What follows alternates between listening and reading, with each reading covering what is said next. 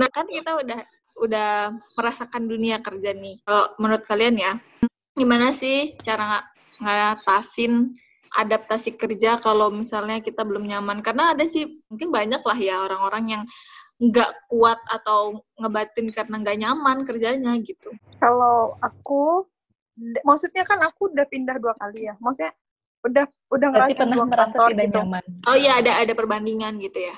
Iya, aku kan udah ah. ngerasain di dua kantor.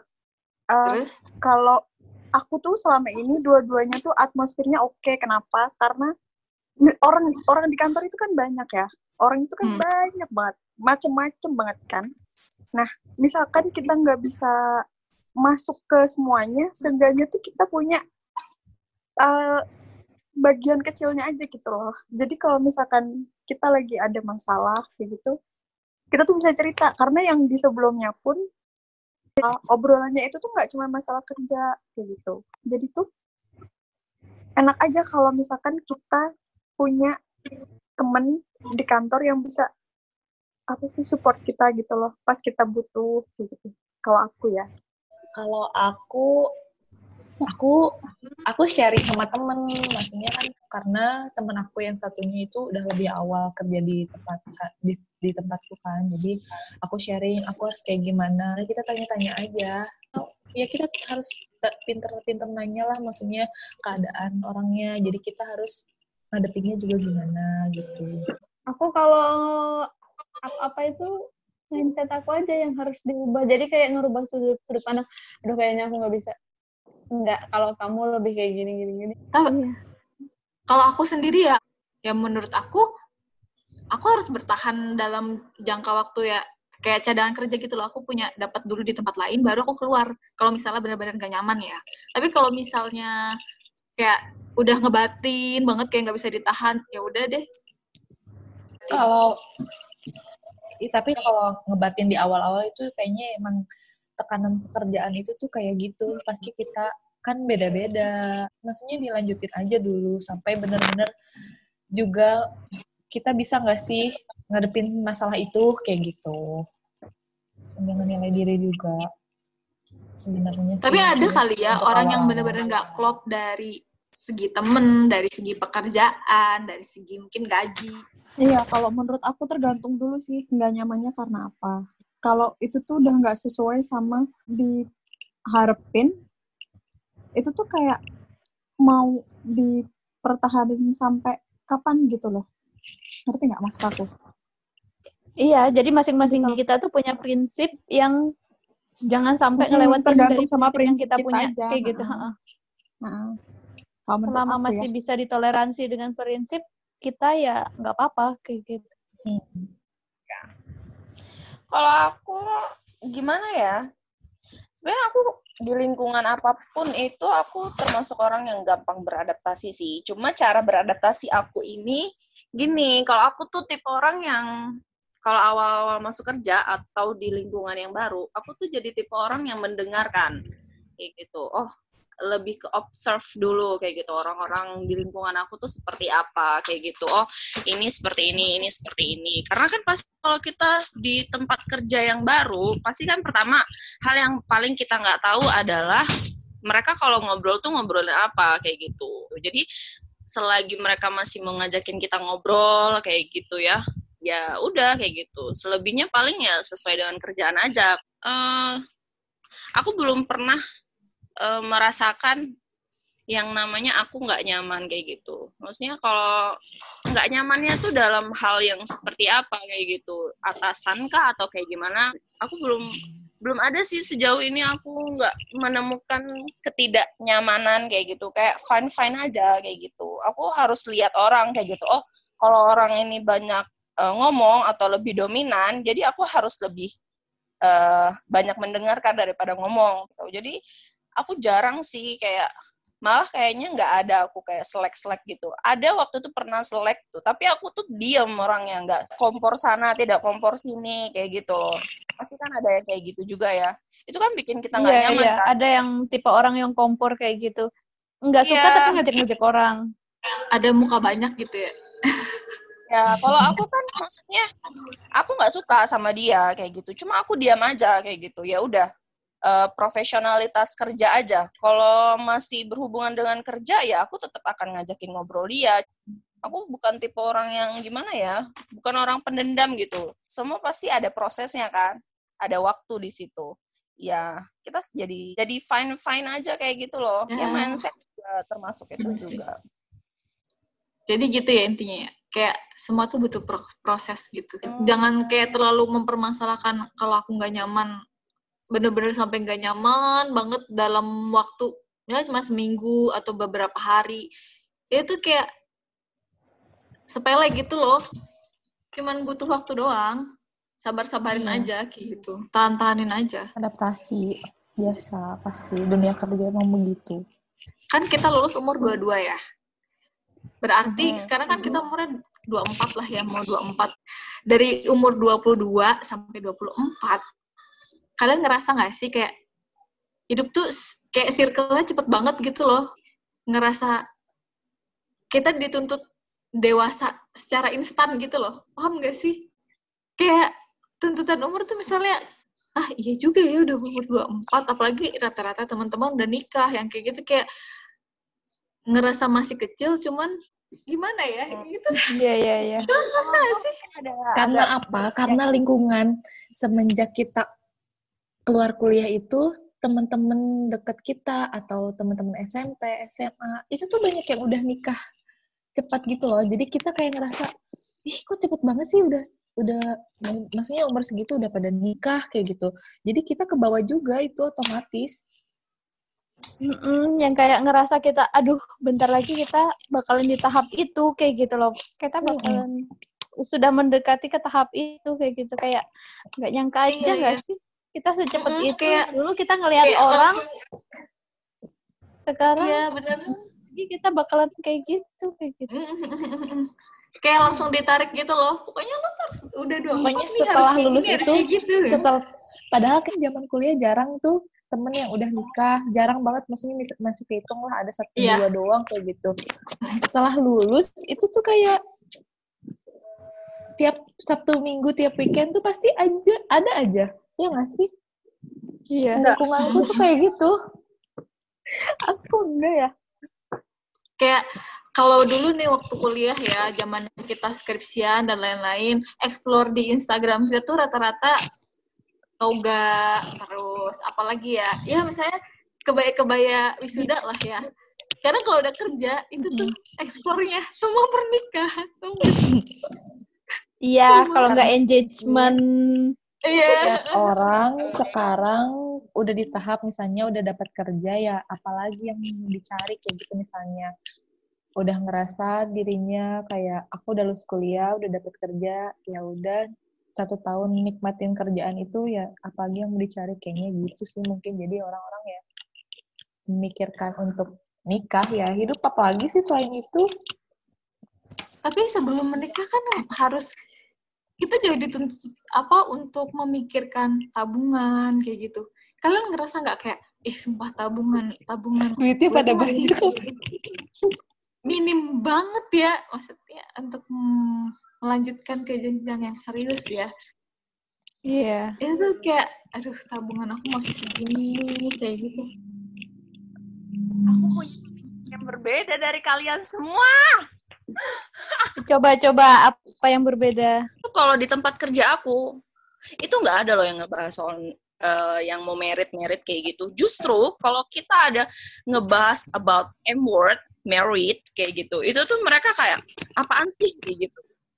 Lo tuh masih muda nu kayak gitu. Nikmatin aja, just enjoy your life kayak gitu kan.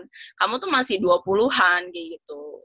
Ya nikmatin aja hidup kamu kayak gitu. Jangan terlalu uh, apa terlalu terburu-buru.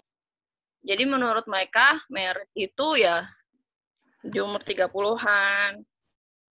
Jadi nikah terlambat itu tuh kayak bukan sesuatu yang janggal ya, lagi ya, ya. Ah, uh-uh. bukan jadi hal kayak yang gimana ya? tabu, ya? bukan hal yang tabu. Bukan hal yang tabu. Justru gini, kalau kamu memilih untuk menikah muda itu karena alasannya pertama ya, kalau orang itu memilih menikah lebih awal itu karena ah nanti biar aku punya anak anaknya itu nggak jauh beda. jauh, jauh beda umurnya. itu tuh alasan orang-orang zaman dulu. Kamu itu sekarang udah di dunia yang harus memikirkan uh, dirimu sendiri juga. Karena tuh banyak kan sekarang kasus-kasus yang kayak cerai kayak gitu kan. Banyak juga kan. Nah kita tuh sebagai perempuan itu harus bisa menanganinya kayak gitu jangan cuma nanti kalau udah merit itu kamu cuma tinggal minta kayak gini doang sama suami kamu gitu. nanti kalau misalnya kamu ditinggalin atau dia selingkuh atau kayak gimana ya itu kamu nggak ada apa-apa dan um, mamahku juga kan mamaku juga ada bilang juga sih sama aku jadi menurut dia tuh kalau aku merit cepat-cepat itu adalah menyanyiakan waktu aku selama empat tahun kuliah. Hmm, iya, iya, iya. Jadi kamu tuh harus eksplor dulu apa yang kamu punya kayak gitu. Iya, Terus mumpung masih muda. Tua dulu. Mungkin kita berada di di posisi yang berbeda ya kayak gitu. Mungkin orang lain itu posisinya oh keluarganya orang tuanya masih lengkap kayak gitu. Terus sama-sama masih kerja juga kayak gitu. Terus dia juga kerja. Jadi maksudnya dia kerja itu uangnya ya untuk dia sendiri kan? Kalau gue kan enggak. Jadi itu juga kan yang bikin mungkin mindset gue dan sudut pandang gue tuh berbeda kayak gitu dari yang lain. Karena balik lagi ke balik lagi ke lingkungan gak sih Iya. Iya, makanya lingkungan aku tuh dengan kalian. Nah, kalau misalnya nih ya, kalau misalnya mau uh, kita mau balikin waktu gitu, menurut kalian untuk pribadi kalian masing-masing ya, apa sih yang butuh diperbaikin sama diri lo di umur 20-an awal gitu loh? Waktu kuliah. Dan apa?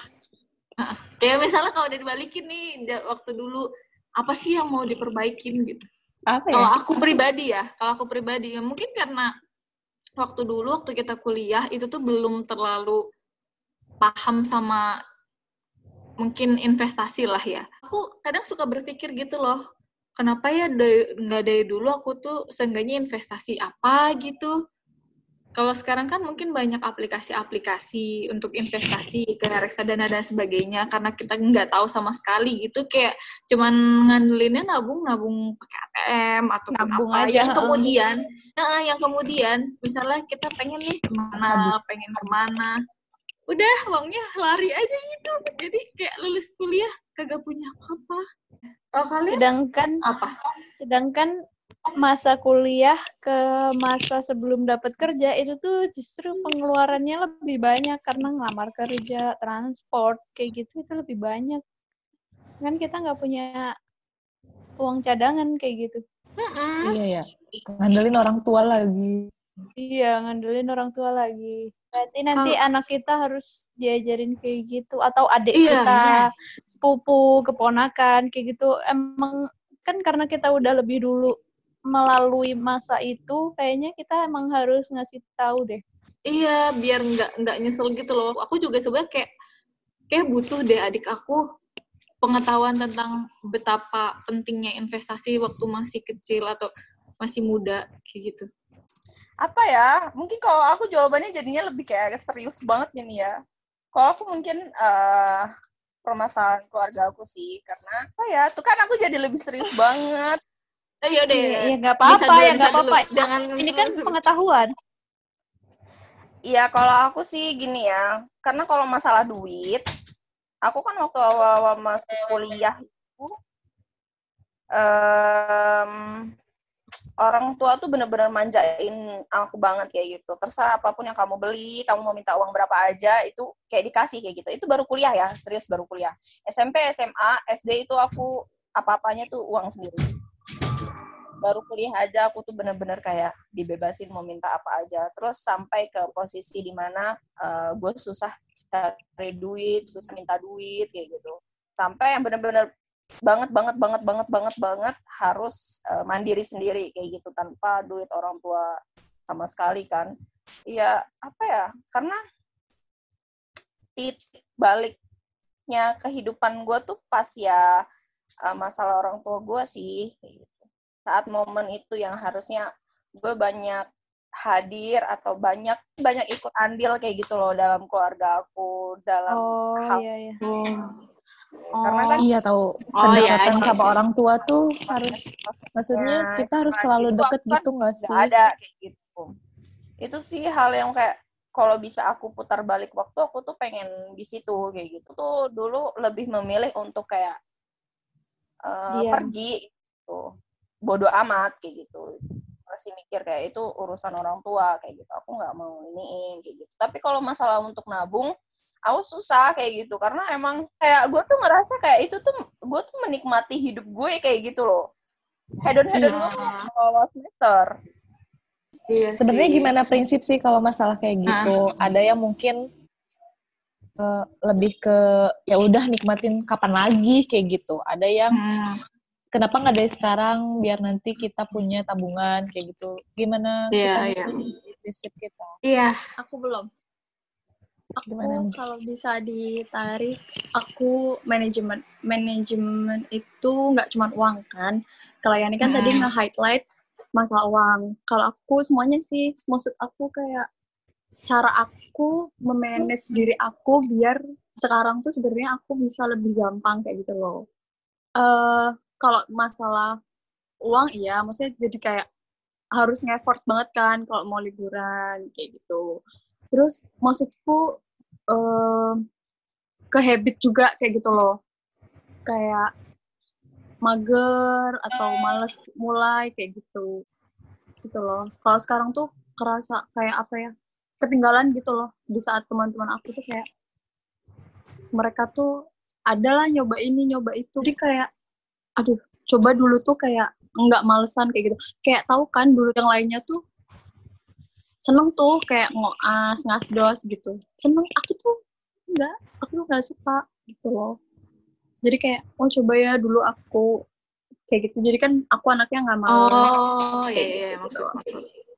Jadi kayak padahal um, di saat umur kayak gitu tuh kesempatan banyak tapi aku nggak nggak pernah nyobain A B C D nggak gitu mau. ya. Uh, udah aku sih itu aja. Ya buat yang dengerin itu poinnya banyak ya. Intinya banyak juga sih. itu kayak mudah dunia kerja itu. Dan kita harus pintar mengenjoykan diri. Kecuali kecuali ada punya dalam. Kayak dari ya benar. Kayak dari yang kedua yang kedua banyak hal di tempat kerja itu tuh yang berbeda banget sama kuliah jadi kalau misalnya nggak nyaman ya tergantung juga uh, apa mindset orangnya terus cara adaptasinya mungkin tapi emang namanya dunia pekerjaan yang dituntut cuma profesionalismenya sih. Ya selama istilahnya yang lo cari di kerjaan tuh apa? Kalau misalnya lo nyari teman, ya kalau misalnya nggak nyaman silahkan mau resign mau apa. Tapi kalau misalnya lo butuh untuk apa hidup, uang ataupun apa ya pengalaman, ya sebisa mungkin lo harus profesional di luar baper-baper itu ya. Iya. Iya bener kan? Iya. Ada tambahan? Goal aja kalau mau kerja itu, kamu kalau kerja itu mau ngapain kayak gitu. Kalau kamu mau serius cari kerja, harusnya hal-hal yang kayak tantangan di tempat kerja, berteman itu harusnya harusnya kamu bisa menghandle-nya kayak gitu. Kalau kamu emang benar-benar mau niatnya cari uang kayak gitu. Tapi kalau kamu niat cari kerja itu untuk cari kenyamanan, itu susah. Bener-bener beradaptasinya itu. Ya udah deh, berarti segitu aja ya. Iya. Semoga nanti ada cerita lagi ya. Nah, mungkin cerita tentang puasa menyambut bulan Ramadan oh, di di di pandemi ini wabah okay, corona. Okay.